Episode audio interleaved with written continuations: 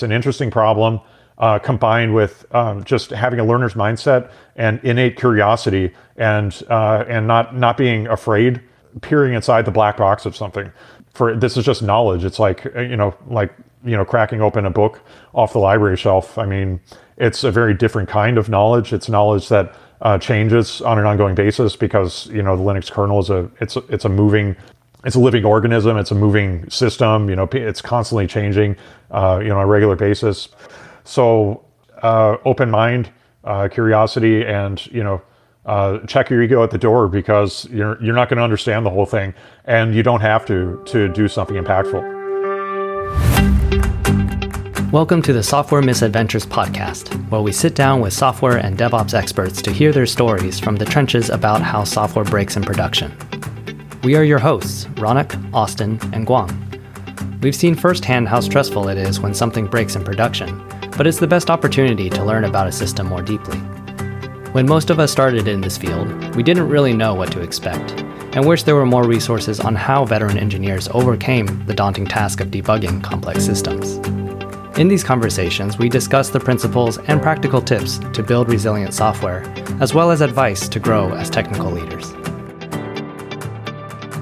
Hey everyone, this is Ronak here. In this episode, Guang and I speak with a colleague of mine, Ryan Underwood, Ryan is a staff SRE and tech lead on the Helix and Zookeeper SRE team at LinkedIn. He's an amazing engineer, someone I've personally learned a lot from, especially about debugging distributed systems. I don't know of anyone else who understands the Linux stack better than him. His opinion about not treating software as a black box and his persistent approach to debugging complex problems are truly inspiring. As the team at LinkedIn was upgrading hosts to forward X kernel, they observed elevated 99th percentile latencies in some critical applications. We speak with Ryan about what exactly this problem was and how it was fixed. We also discuss some of the tools and practices that are helpful in debugging system performance issues. Please enjoy this deeply technical and highly educational conversation with Ryan Underwood. Cool. Ryan, uh, welcome to the show. Um, to get us started, tell us about your background. I'm especially curious about what kind of got you in, uh, you know, excited about computers and how you entered the infrastructure engineering space. Wow, uh, that's a long story, but I would say uh, what first got me interested in computers was uh, finding a a computer that I did not know was a computer that my my dad had brought home uh, when I was something like four, five years old, and I actually thought it was a VCR because I was familiar with VCRs at the time. I'm like, oh, here's this this box that appears similar to uh, size and shape and uh, similar um, materials composition as this thing that uh, ingests uh, video cassettes and you know puts uh, colorful sounds and uh, pictures on the screen for me. So anyway, over a period of weeks or months, my my dad set it up and started uh, showing me how to use it. We had some uh, some some books and magazines that I could type basic programs into it. Uh, you know, using DOS and um, you know just all, all the things we did back in the day. Of course, I was in it for the games. It was all about the games, and you know uh, the the machinery itself was just uh, you know a means to the end of playing cool games. Uh, I had a neighbor kid who lived across the street, who's now a special effects director in in Hollywood, uh, whose dad worked for IBM and so his dad was always bringing home the goods and you know the neighbor kid always had the uh, you know the latest and greatest uh, uh, IBM PC Junior and then you know he had a 286 and then a 486 leapfrogging uh, whatever I had at the time. So I was always jealous but he also had all the cool games that uh, you know we just swapped discs back and forth and um, yeah. So you know from there to you know writing you know I mean I was doing like DOS batch programming uh, you know on on floppy disks, just like automating the startup of, of games and, and things like that, just very simple things. And then I got into the BBS world in 1994. I was 13.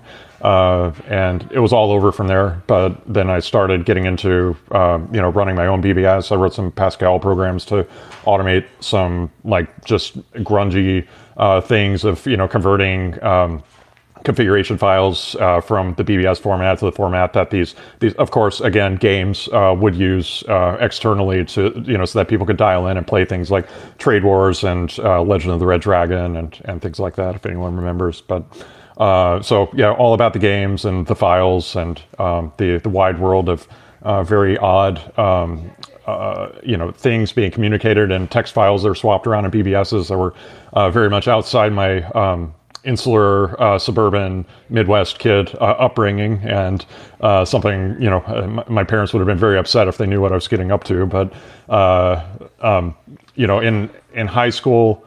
we had a programming class, formal programming class with um, actual Mac, compact Mac, black and white screen computers around the room and so I did some Pascal in that class. And then, you know, at the same time, my hobby was like, uh, you know, copying discs and CDs. So I just, you know, uh, figured out how to disassemble programs, look for the, the syscalls in, in DOS and Windows that, you know, identified whether you were running on an original disk or an original CD and just, you know, hack those out because I wanted to copy them to my hard disk and play them without having these stupid discs and CDs around. I mean, come on, like everything should be in the cloud, you know, in in my PC in front of me. So. Uh, you know, so I, I learned, you know, basically I went up and down the stack that way, just, you know, being a hacker, you know, bored kid, misfit, outcast, uh, you know, um, everything that, you know, a lot of us are familiar with. But um, then I went off to engineering school in Missouri, uh, started as an electrical engineer major, and uh, ditched that after two years, uh, flunked out, uh, family problems, divorce, nasty stuff. Uh, then I was admitted back into the CS program, uh, finished my master's in CS, uh, did a lot of open source hacking. That's that's the period when I actually got into kernel hacking because I had been using Linux since 1997. I was actually one of the users of ZipSlack, which, if anybody remembers ZipSlack, it was a a Slackware Linux distribution that you could unzip onto an MS-DOS partition and uh, uh, you know basically boot from you know just by running a batch file. And uh, so that was my dipping my toes into the Linux world. And over time, I just migrated the things I was doing to Linux because I just found Linux more expressive and uh, open for the kinds of things I wanted to do with computers. You know, very much uh, like the collaborative and um, you know sometimes uh, opinionated, uh, hopefully not not too opinionated nature of open source development and uh, you know so then i wanted my my hardware to you know that worked so well on windows to work on linux. And it frustrated me when it didn't. And it frustrated me to the point where i spent you know late nights with uh, a cup of tea next to me and you know realizing the the sun was coming up because i had been up all night uh, just you know digging into the the driver for this thing and figuring out like what registers was windows flipping that uh, was you know linux driver was not why this piece of hardware wasn't working or wasn't working optimally in some way and so I just did that kind of stuff until I graduated. And then I, I, I graduated, did the normal software engineering stuff, you know, embedded Linux, uh, real time simulation systems. Um, you know, actually, in my, my job at the flight simulator company, I had to do a lot of reverse engineering, which was suited to my background, uh, both on the network and of, of physical devices. So that was pretty cool. And then Google came and hired me for the stuff I was doing as a hobby uh, not not for what my uh, my actual career trajectory was, which was uh, straight up software engineering. And so I became an SRE, and you know since then I've been doing SRE things and um, you know helping out on that side. And uh, the history of uh, my tenure at LinkedIn is is that of SRE. But um, you know, and we'll we'll I'm I'm sure we'll talk about things that will illuminate why my twisty background was able to um, you know, create a contribution in this particular area. So. Nice. I, I remember back in 1997 when you were getting into Linux, I was being tied to a uh, piano chair. So I, I'm, I'm not at all jealous. Um, so yeah, so having been at uh, uh, LinkedIn for as an SRE for the last past of years, uh, what have you been uh, wor- working on? What kind of work do you do today? Well, I joined LinkedIn. Uh, when I joined LinkedIn, I joined Ben Purgason's team, which was at the time the, the Tools SRE team.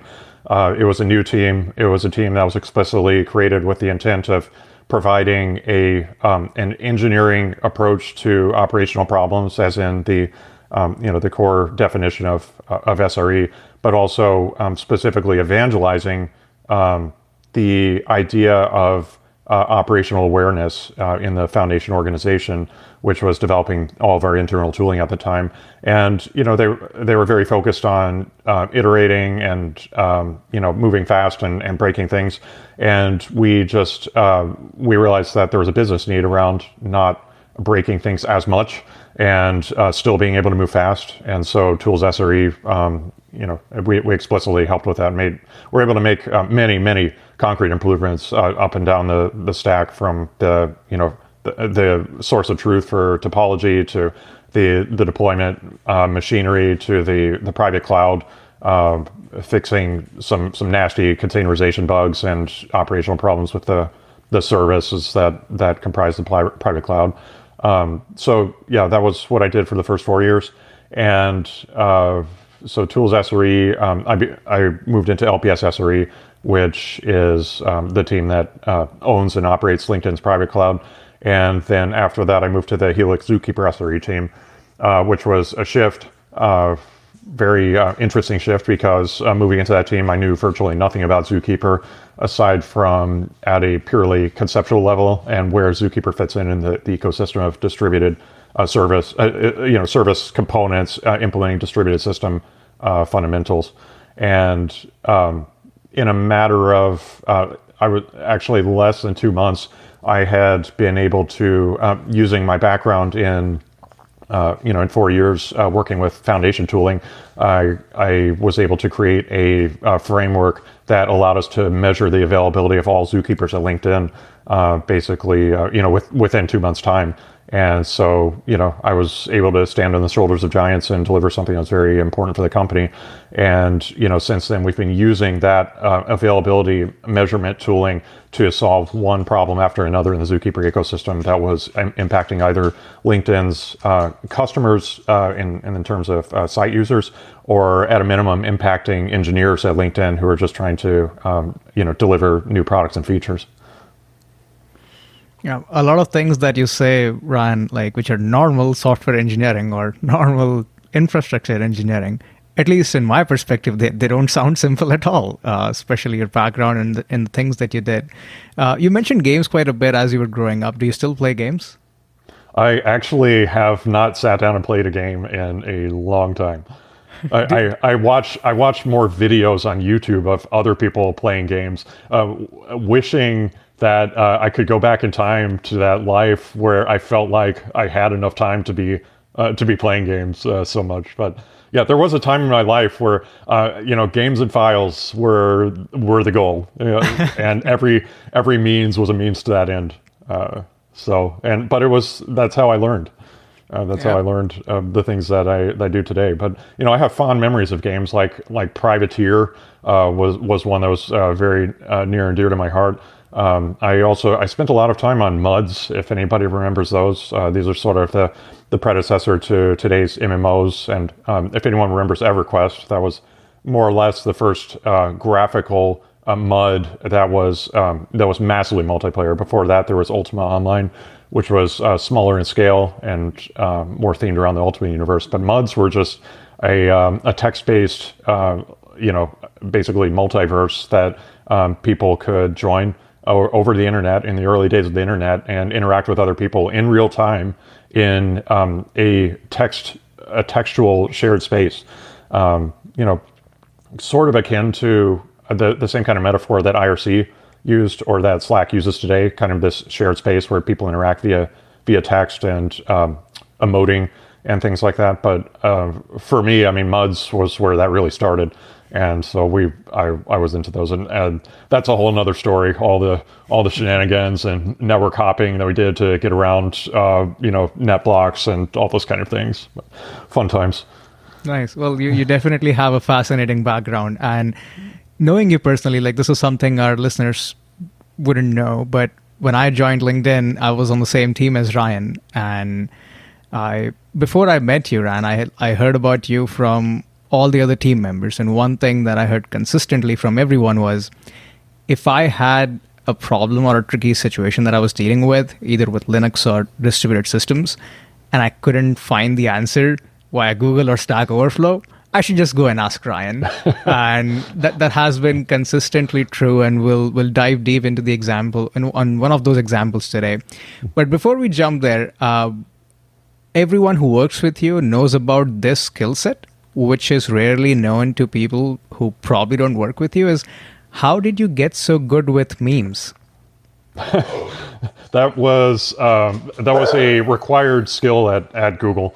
Um, basically, uh, you know, becoming a, a, a meme master, or at least uh, you know, moving along the uh, the uh, walking the path uh, towards meme masterhood.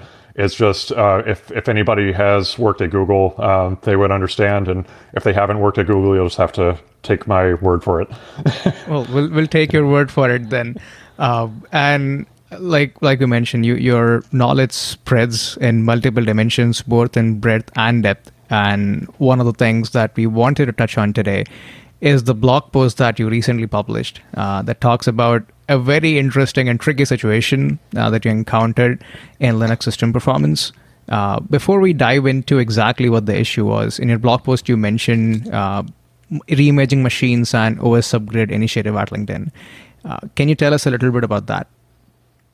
Right. Well, I think you could tell us a little more about that. but uh, the the short version of the story is that basically the the decision was made to uh, get off of um, Red Hat Seven, uh, Red Hat Enterprise Linux Seven, for for various business reasons, um, uh, cost savings reasons, uh, synergy with with Microsoft, and those sorts of things. Nothing against Red Hat specifically. It's just that we had, um, you know, as an organization, evolved past essentially what their uh, what their support model was uh, able to provide for us with the kinds of things we were doing. So um, so the decision was made to move to uh, a CentOS uh, platform image by using Microsoft's uh, kernel from Azure. Uh, and which was perfectly reasonable because Microsoft hires a lot of people to work specifically on the kernel, and so why should LinkedIn duplicate that effort if if we don't need to?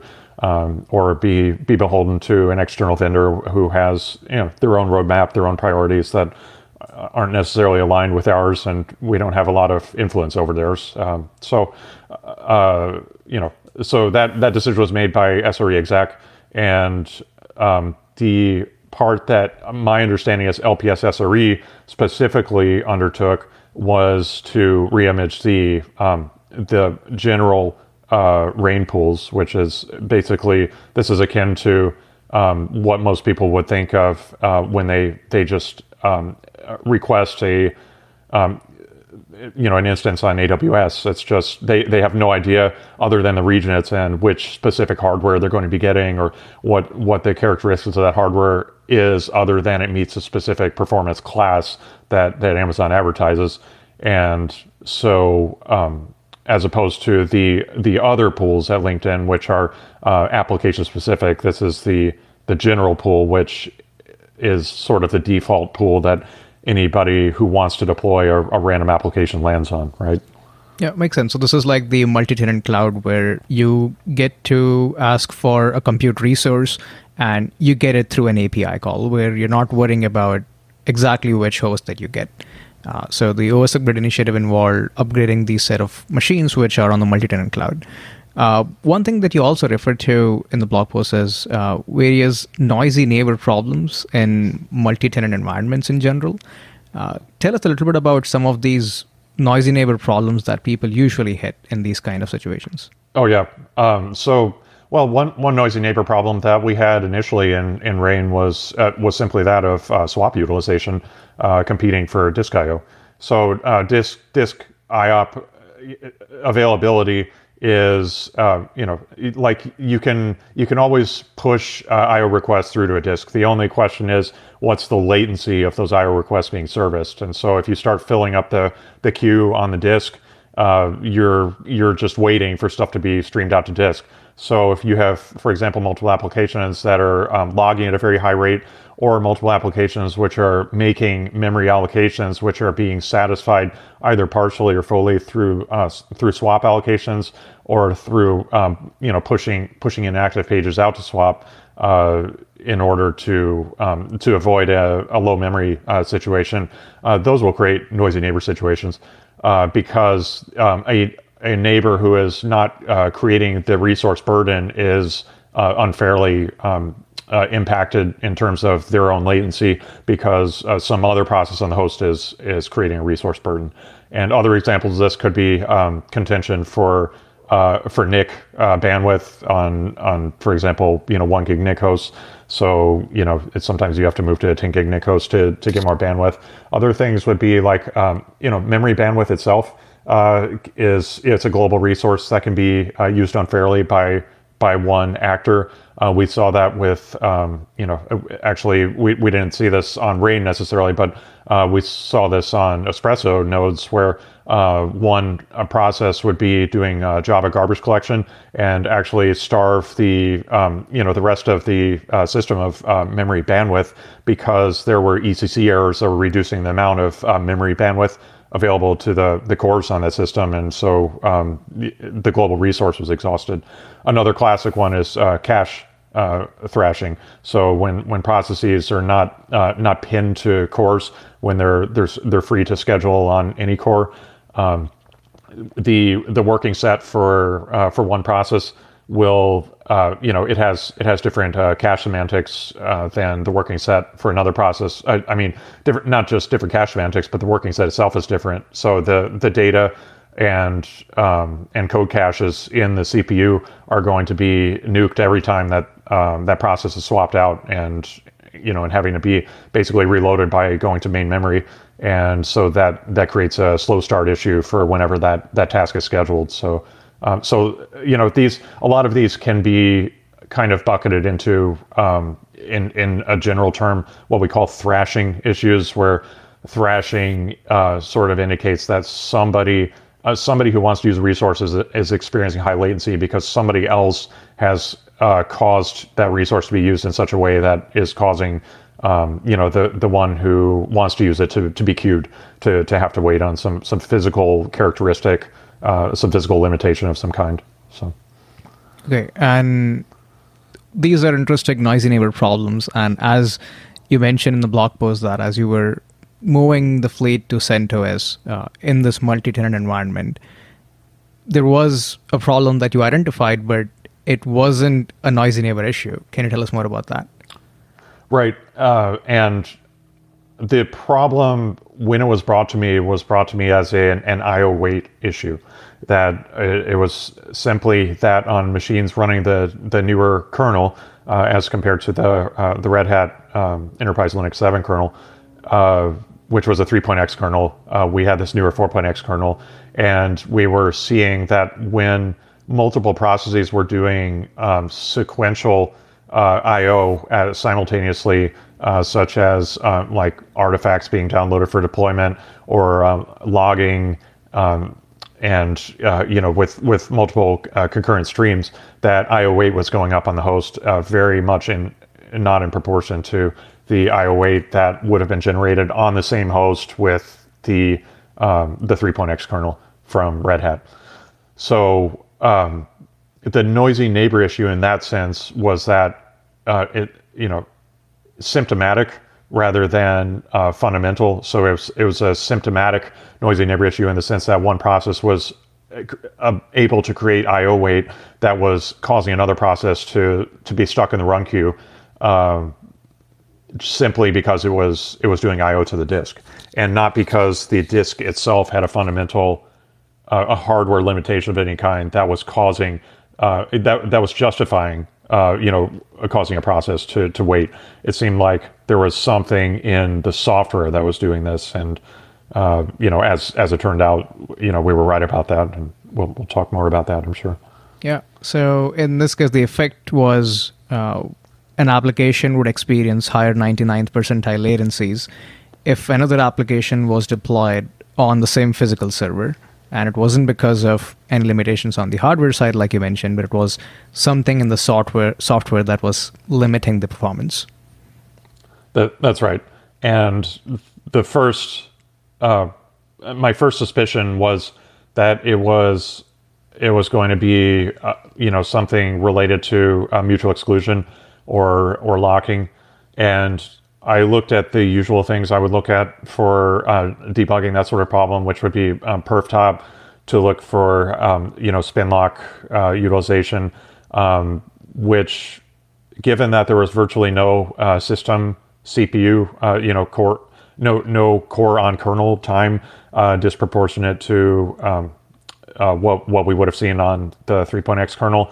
Uh, it didn't seem like there was any kind of um, you know spin lock meltdown or anything like that going on. So then the other question was, what um, you know, is it possible that we're waiting, just just waiting around for some lock that that's being inefficient or something like that? And so to look into that, I used the Magic sysrq.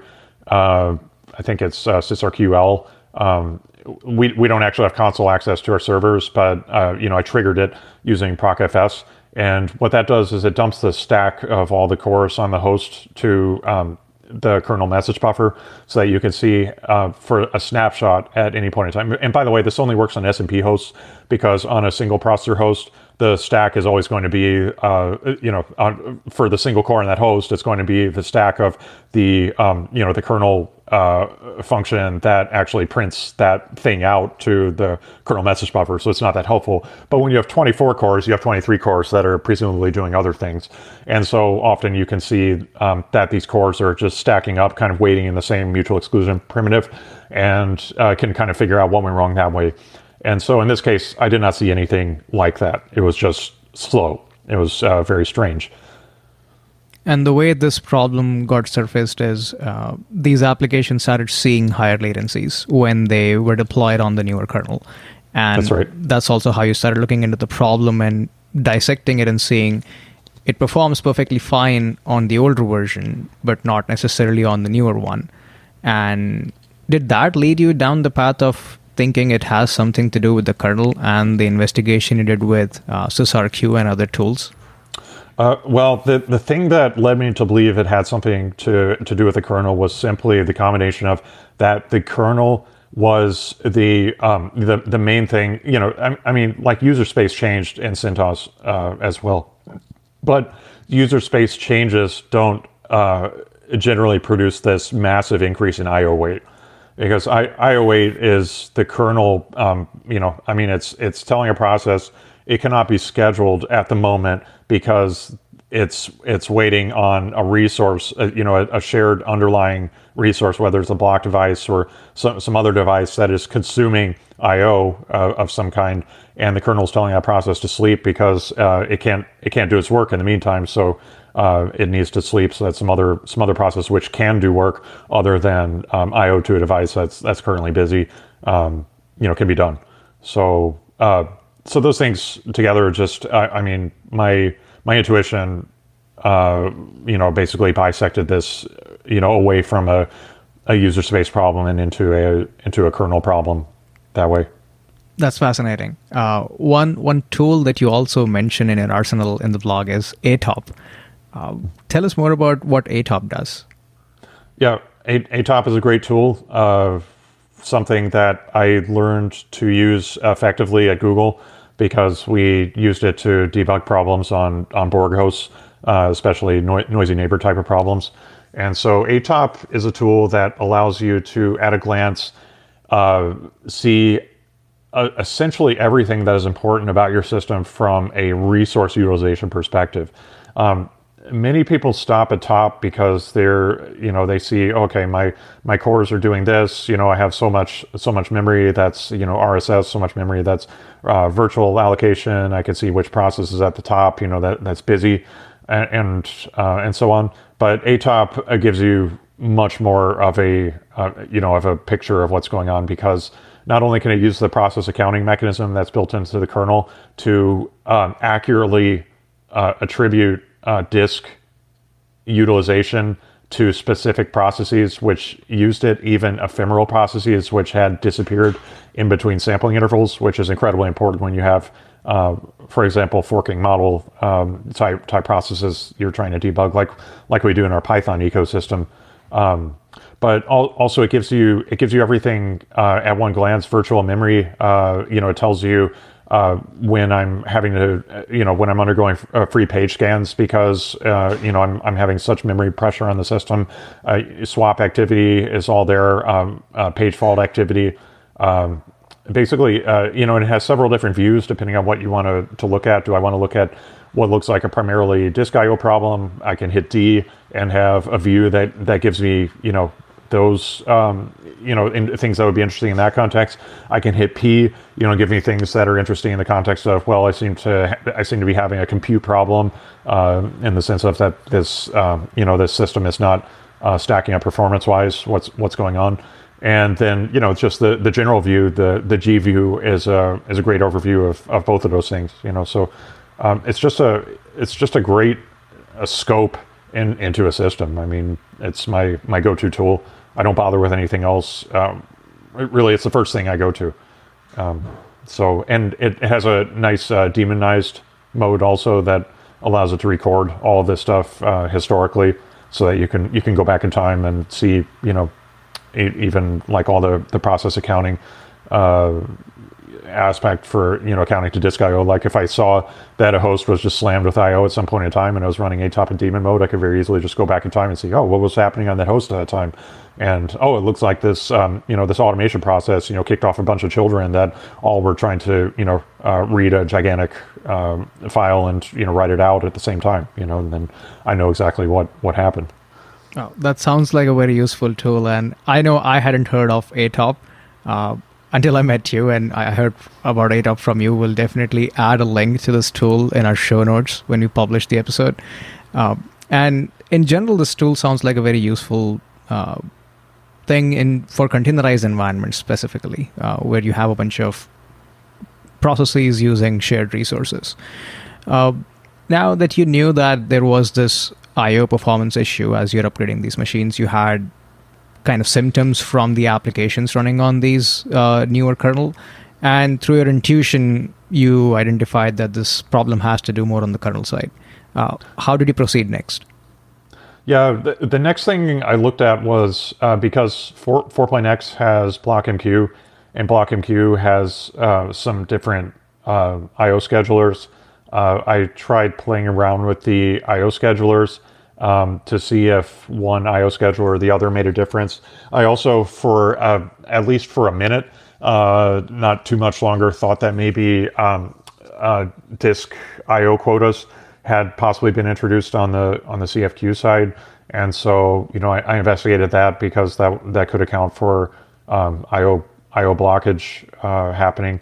But uh, none of that turned anything up, and actually, it was kind of by a stroke of luck while I was looking into those things one of the engineers in Pi uh, noticed that there was a, an issue on Red Hat's Bugzilla about a uh, actually yes it was on Red Hat's internal support um, uh, you know ticket system uh, that somebody else was complaining about that they had an IO regression in RHEL 8 which has a, a you know a 4.x kernel and that um, they thought it was related to, um, you know, there's there's a public uh, Bugzilla uh, kernel upstream bug related to this where people had uh, SATA SSDs and were having a, um, you know, uh, it, it, well SSDs or HDDs in this case, and they were having a um, basically a massive um, penalty in the same type of situation that uh, that we had, which was um, uh, sequential I/O and you know using BlockMQ. So um, that kind of led me in the direction that something was going on with with BlockMQ, and taking uh, Jens Axboe had a very simple patch uh, related to the scalable bitmap uh, code in BlockMQ. Uh, that is a scalable bitmap. There, there's you can read a lot more about this online, but basically, scalable bitmap is a mechanism that allows an um, allows IOs to be submitted efficiently across multiple cores without a, without having a, a logjam on any one particular core. And uh, there, many of the advanced I/O schedulers, you know, built around Block MQ, are you know are leveraging this this scalable bitmap primitive. But you know, it's a very simple patch to reduce the number of queues in uh, a scalable bitmap, and it actually it produced an improvement. Like it didn't it didn't fix the problem, but it produced an improvement and so that was what kind of gave me, you know, a, a more, you know, intuitively um, a suspicion that this was the right direction to go, um, seeing improvement with that. So uh, based on that, I just um, I thought, well, you know, we have this platform image uh, that is different, but I think the kernel is the problem. So what would happen if I installed a 3x kernel on one of these CentOS hosts and and redid the benchmark? And it was the realization from there that using the same kernel config but using a 3x upstream kernel, uh, the problem did not appear. Uh, that uh, then it was like, okay, well, uh, this is interesting because I have a good kernel, which is a 3x uh, using the same config from the 4x kernel uh, and using BlockMQ, and we don't have this problem. And I have a 4x kernel, which is bad. And from there, I just went straight into okay, you know, I mean, you just roll up your sleeves and bisect at that point because you know the problem is somewhere between, you know, T and, you know, T plus one. So bisecting is something that I want to definitely get to. Before we do that, can you briefly describe for our listeners uh, what is BlockMQ? So, uh, BlockMQ is the uh, it's it's the um, the block I/O layer for the Linux kernel. This is the layer that every every block device, uh, every hard disk, every uh, you know uh, flash memory device, anything that is seekable uh, and seekable durable storage registers with the block layer in order for um, I/O requests to be forwarded from uh, either from from file system drivers or just from you know when when raw block device I/O is being done, like with with DD or things like that. Um, those I/O requests go through the block layer. They are um, combined and aggregated in a very uh, simple way, uh, the name of which escapes me at the moment, and then uh, the block layer forwards the um, the aggregated request to the I/O scheduler, which then um, you know based on whatever the semantics of the I/O scheduler are, which are often semantics that are attuned towards a specific uh, underlying type of block device, taking into account the, the physical characteristics of that block device, such as the elevator uh, I/O schedule. IO scheduler algorithm is one that is um, specifically designed for uh, disk devices that have a seek penalty, uh, for example.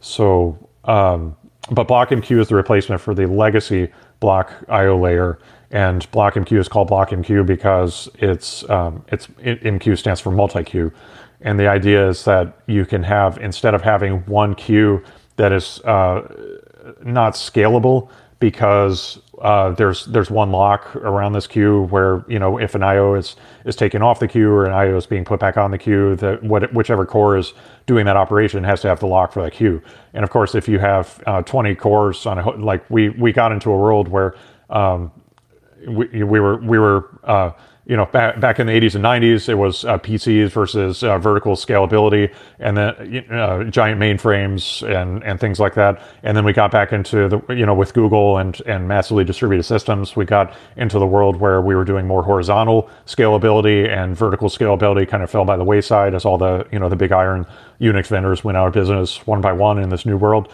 And then uh, around 2000 uh, between 2006 and 2010 uh, with the, the core architecture and uh, AMD's um, also uh, the bulldozer and um, the uh, you know sub- subsequent uh, architectures.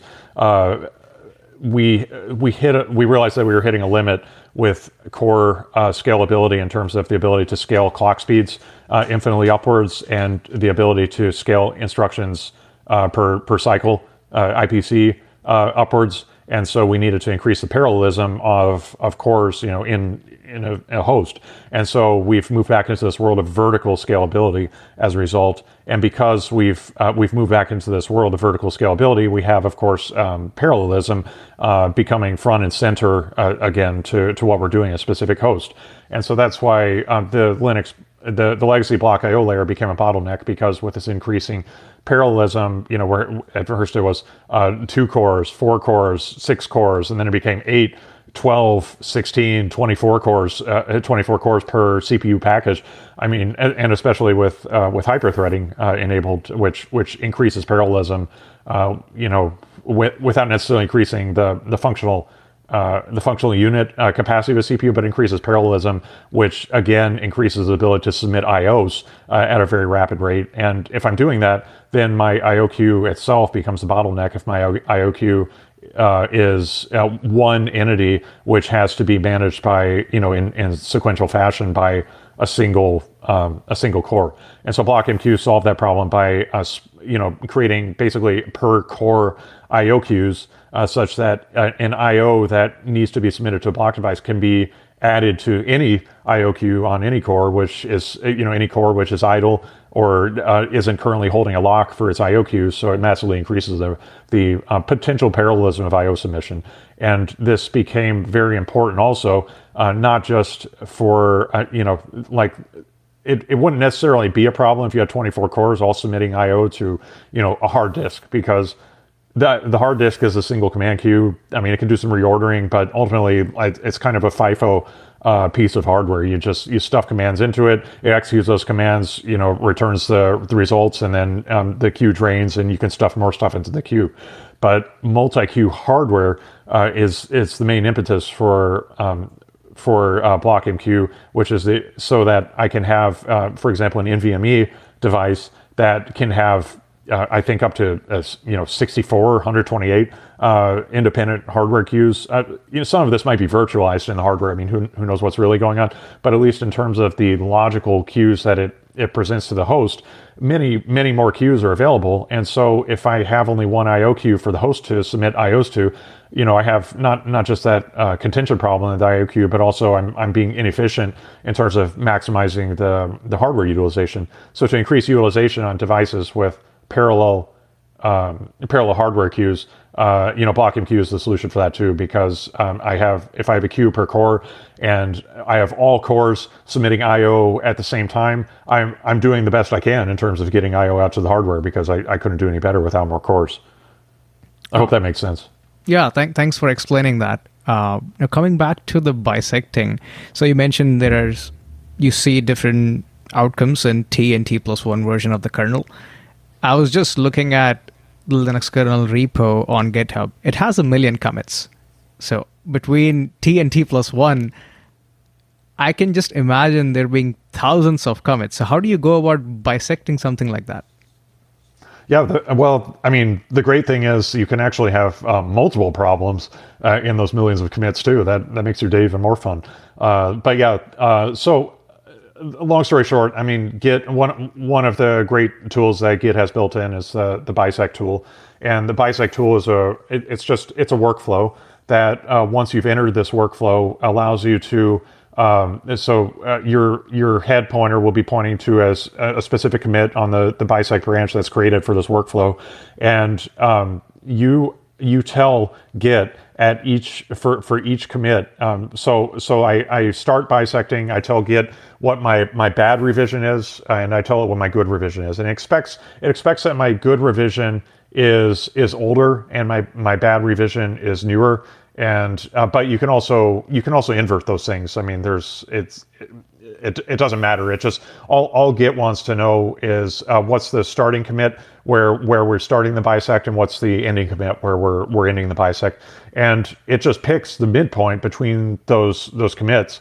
and uh, gives you you know sets sets head to point to that uh, commit and then expects you to do testing at that commit and then give it feedback whether that uh, at that commit it is good or bad. And then um, so you you you have your two ends. You're at the midpoint. You've bisected and you said, okay, well um, this one is bad too. So Git knows that. Oh, okay. Well, we need to go further back in time to figure out where this was good. And so it bisects between you know takes the midpoint between those two commits until you get down to um, eventually you know it, i mean it's a logarithmic function of uh, the you know for for the number of steps that you need to to bisect. So you know if you had a million commits it's going to be you know log base two of a million um, you know to you know the number of steps that you're going to have to do unless you're really lucky.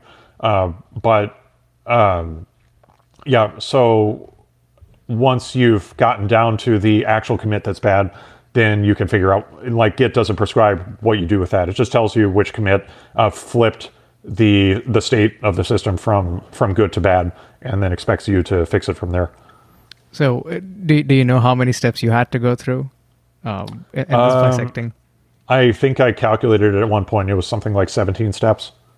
Okay, no, not not too bad. But when you're bisecting and Yeah. identifying uh, these commits, are you also testing the kernel at those commits and with different patches to see if it solves a problem? Uh, yeah, well, yes. So, so the the bad kernel that I had was the um, you know the 4.4.19 kernel, and the good kernel that I had was I, I realized that like 4. Point, you know 4.3 or something was good. So I, I knew that you know the problem was somewhere between those, and um, so in between, like each time, you know, I would I would bisect, I would tell Git, uh, you know, what what was the result, and then I would take that I, I would, you know, copy in, you know, I nuke the, you know, uh, you know, do a make mrproper, uh, um, you know, copy in the the config, you know, so I'm starting from a clean slate, and then you know, do a parallel build of the kernel, which you know, it took three to four minutes on a. I mean, these are fast 24 core machines, so I mean, it's it's not not that slow. Um, and then uh, built a, um, you know, just use the kernel's uh, own. Um, scaffolding for building an R- a kernel RPM, uh, installed the RPM on the host, and then uh, you know told Grub to you know grub2 dash reboot. Uh, you know we'll we'll tell it to boot a specific kernel next. And and then just you know rebooted the host, and of course the, these hosts are in data centers. Uh, they're headless hosts. I mean, so every time I reboot, it's kind of a leap of faith that we're going to get through the, the firmware um, that the kernel's not going to be bad. And there, there were a few bad intermediate kernels that were, you know, failed in interesting ways.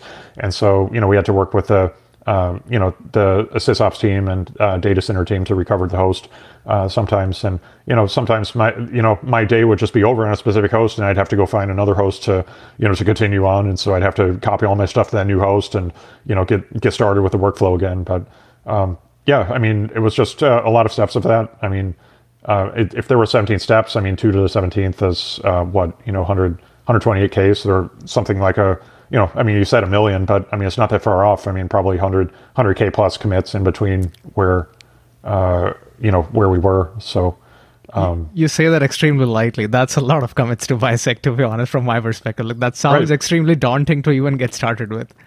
But in you know in computer science, we have a, a general approach to problems of divide and conquer that exploits uh, logarithmic um, you know um, reduction in um, the time that's taken to do something when you you take a divide and conquer strategy. And so bisecting is just another another form of doing that. Um, it, and frankly, it could have been automated. Uh, it's just that when I did the calculation, I realized that it was only going to take 17 steps to, you know, at worst to figure this out. Eh, I just made a I made a spot call that you know I would just burn some time on it rather than you know building automation around this that isn't really you know I, I didn't see another direct use case for so Yeah, and I would also say that the divide and conquer approach that you mentioned is also super helpful, not just when you're bisecting commits, but also when you're just trying to evaluate various possibilities, uh, trying to debug something. right uh, well and divide and conquer in algorithmic terms is is of course it's a separate concept from uh, fault isolation in systems engineering terms but they, they they do have overlap conceptually in that you you want to uh, you want to narrow down the amount of work that's done by um, you know constraining the you know the working set in some way. And so you know the the dividing you know fault isolation is sort of divide and conquer uh, approach being divided you know being applied to systems engineering. So you're, you're right about that. That's a good observation. And as you're checking these different commits and different kernel versions, you mentioned that you use something like a FIO test uh, to check if a specific kernel of, uh, version of the kernel is good. Uh, can you tell us more about that? Yeah, FIO is a tool that is, um, I, I believe it was developed or at least it's maintained by Jens also. Uh, it's, it's, I mean, it's distributed on kernel.org, so it's a very, you know, it's a core uh, regression testing tool for uh, file system and, you know, block device driver maintainers. But FIO basically just gives you a, a suite of tests that you can sort of um, uh, slice and dice, uh, mix and match, and you can you can determine the parallelism. You can determine the test um, semantics, uh, whether you're doing sequential I/O, random I/O, direct I/O, buffered I/O, all, all those sorts of sorts of things, and uh, how long the test is going to take. And it's just it's a very nice tool. And uh, this the syseng team had you know while I was working on um, these other things. Uh, and this this is what made bisecting the kernel very straightforward in the end was having this FIO tool to get very clear A B signal on whether you know a particular kernel was was good or not, and um, they had you know wor- working on their own developed a FIO test that gave clear signal between a host that was um, you know that that was fine um, for at least for the application team's purposes and a host that was uh, problematic. And so um, using that that test, I was uh, you know it was very helpful to um, very quickly figure out whether a particular kernel build was was good or bad. I mean the the signal was crystal clear, uh, night and day. So.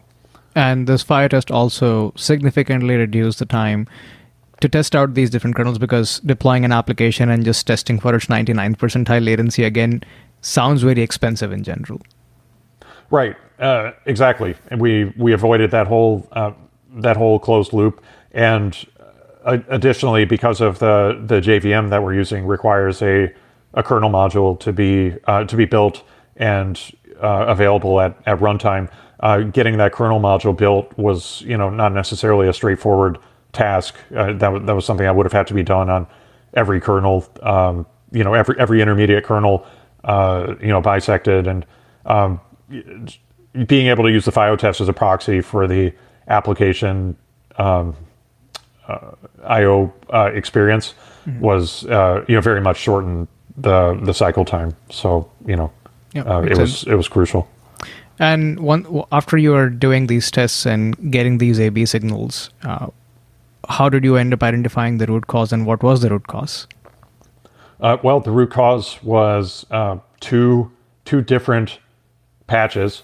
Uh, I don't recall exactly what they were. One was one was related to um, security of uh, like if a um, uh, if a file was erased, uh, that in, ensuring that no no data from that file uh, was it could be leaked out to somebody who subsequently like uh, did an mmap allocation of the you know the, you know and got the same disk block and was able to see the you know the the data that was left over from the previous file um, on it, and the other was related to um, anyway, I, I can't remember exactly, but both of them were ext4 patches, and neither of them were at all uh, obviously related to the issue at hand. Uh, they were both, com- you know, looked looked completely orthogonal. But when it came down to it, I checked and double checked, and, and in both cases, applying either of these patches, uh, you know, caused the uh, the IO latency to to reappear. And uh, with both of them removed, and even in the 419 kernel, which was interesting because a lot of the internal kernel APIs had had changed by that point. Um, so I had to actually hand backport or hand, hand forward port the revert of one of those because it, it did not revert uh, cleanly on 419. So um, fortunately that worked, and um, you know, and I'm sure everybody's comforted to know that um, you know my hand rolled code uh, is uh, you know a component of our ext4 driver on you know tens of thousands of hosts in our data centers running our production stack. So. Yeah, that that sounds fascinating, um, and the fact that you were able to identify the problem and actually fix it, uh, it's just amazing. Uh, you, you identify a lot of lessons learned in this process. If you had to pick the top two, which ones would those be? Uh, well, the top one is one that I think we've internalized as an organization, which is that we need to have a formalized uh, regression testing around platform images and kernels. And fortunately, that is something that is um, is so obvious that it was immediately funded, and that's that's an ongoing project, to, uh, you know, internally to put that automated regression testing in place, so we we never run into something like this again.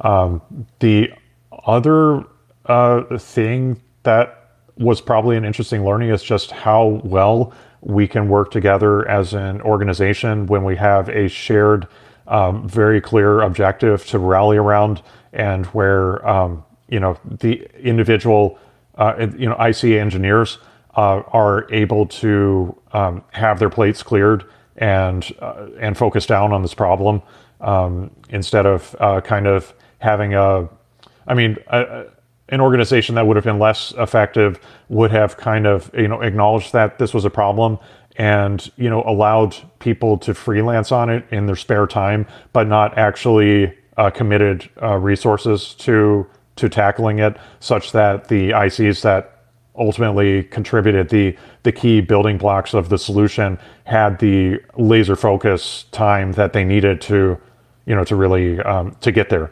And you know it's not that you have to focus on it 100% all the time from beginning to end sometimes you just have some downtime such as i mean downtime for me was bisecting the kernel it's just like it's repetitive tasks that you just have to um, just grin and bear it because you know that there's a pot of gold at, at the end of it, you know, once, once you get to the end.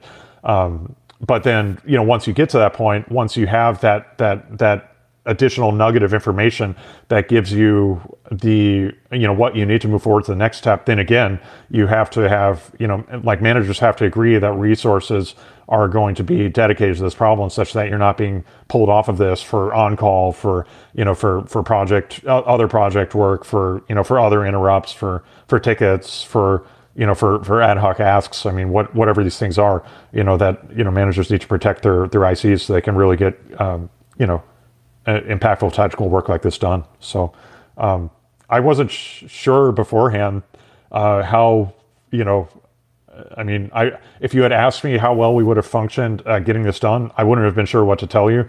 But I was impressed that we, you know, especially given the you know the unusual situation that we were in this year, that um, people were really able to um, you know clear their plates and, and, roll up their sleeves. So nice, nice, nice. Um, so taking a step back now, it, it, sounds like you became an expert at Linux uh, kernel almost unintentionally by sort of hacking to scratch your own itch. Um, do you have any advice for our listeners who want to maybe more intentionally get better, get a better understanding of uh, how Linux, uh, Linux kernel works? Uh, yeah. So, um, and the first thing I would do is take uh, issue with the um, you know the phrase expert because uh, there are very few experts at, at the Linux kernel. The Linux kernel is huge. It's one of the biggest software projects that has ever existed with the, the most contributors uh, to to a single code base that you know in, in history. Um, so I mean, nobody's an expert. You just you have to uh, you have to adopt a learner's mindset and always have that that learner's hat on because there's always something there's always something that you're uh, you know it's, it's kind of like uh, you know dissecting uh, you know a frog in biology class or something like that. Like you kind of know what the um, you know what the outside of the frog looks like. You you kind of know what the inside's going to look like, but you don't know what it's really going to look like until you've actually cut it open and and looked inside. And then for each one of the components that are inside it, well, you you kind of know what they look like because you're you're looking at them, but you don't really know how you know what it looks like on the inside or what it does until you you've cut open that you know that that heart or that that lung or that you know that liver or whatever it is. And so you know the, the Linux kernel is kind of uh, you know a lot like that. I mean, you can you can describe it in broad swaths. You can kind of know what you know general terms what uh, different uh, components of it do, like uh, the VM subsystem, the um, the block IO subsystem. You know what what uh, different drivers do, the driver frameworks. You know what the uh, you know the kernel itself, the the scheduler, the um, you know the platform specific code. You you can know what those things do in general terms, but you know, you don't really know until you've actually dug into it and, you know, had a good problem in front of you to incentivize uh, digging into it. You know, like I did not, I didn't know how page reclaim uh, worked in the kernel until I had an actual problem in front of me on LinkedIn's private cloud, uh, having to um, you know to debug and, and ultimately mitigate this this containerization problem that we were having. And so you know, but by by having this problem in front of me and being willing to just crack open the, the source code and read it without being intimidated by it, um, you know, so I would say to answer that question, it's it's an interesting problem uh, combined with um, just having a learner's mindset and innate curiosity and uh, and not not being afraid of um, you know uh, peering inside the black box of something. Uh, you know, it's it's not going to it's not going to hurt anything. For this is just knowledge. It's like uh, you know like you know cracking open a book off the library shelf. I mean, it's a very different kind of knowledge. It's knowledge that uh, changes on an ongoing basis because you know the Linux kernel is a it's a, it's a moving um, it's a living organism. It's a moving system. You know, it's constantly changing, un- undergoing very, very large change. Uh, you know, on a regular basis. But you know, some things are conserved relatively well. You know, some structures are conserved, uh, conserved even while other structures are evolving fast. So, um, you know, just uh, open mind, uh, curiosity, and you know, uh, check your ego at the door because you're you're not going to understand the whole thing, and you don't have to to do something impactful. I was uh, very motivated, you know, by your by your talk, but then you you kind of gone with the with the dissecting the frog, which reminded you know me so of uh, some painful memories. But um, coming back, um, you've already mentioned how useful ATOP is. Uh, but that aside, what was the last tool that you discovered and really liked?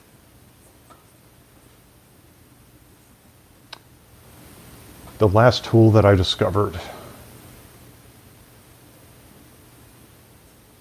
Very good question. Uh, or is the hashtag ATOP for life? I, I, I, don't have a specific. I, I, well, I don't have a specific tool in mind that I've just I've just recently discovered. I, uh, the I, I mean so I mean JXRay is one that I've been using for uh, analyzing Java heap dumps, and that one is developed by an engineer here at LinkedIn. So I mean that's that's a cool tool. Um, it tells you exactly what's going on with your Java heap, and uh, you know if you're in garbage collection, what's uh, what's triggering it. So a little bit off topic from where we were, but that's a recent tool that I've run into. Awesome. Well, um, that, that's uh, that's it for us. Um, where can people find you on the internet? Uh, they can find me on GitHub or on LinkedIn. I do have a LinkedIn profile. nice. Um, and anything else you'd like to share with uh, with our listeners? I would just say that the more people that are curious enough about the kernel to be willing to, um, you know, to learn some uh, operating system fundamentals, uh, maybe some some C uh, to uh, dig into um, how systems work uh, using tools like uh, like ATOP or um, you know IOTOP or you know even you know, VMstat and, and things like that, you know, more, more classic tools. Um, you know, the more people that are willing to dig into these things, the better off we are as an industry uh, because we break down the the kind of wall of isolation between um, pure SWE uh, mindset, which is kind of uh, a world of abstractions and algorithms, and the pure uh, systems mindset, which is one of um, you know bare metal machinery and you know making things you know um, uh, run smoothly in the operational sense, and you know, making bringing those two perspectives together into more of a holistic uh, mindset. And I think we're all better engineers when we when we merge those two things, and we we do better things for the industry when we do. So, absolutely, um, it is always a pleasure to talk to you, Ryan. And whenever we do, I learn a lot, and today was no different. Uh, thank you so much for joining us today. It's been a pleasure. Thanks, Ronak. Thanks, Guang, Austin. Appreciate your time. Hey, thank you so much for listening to the show. You can subscribe wherever you get your podcasts and learn more about us at softwaremisadventures.com. You can also write to us at hello at softwaremisadventures.com. We would love to hear from you. Until next time, take care.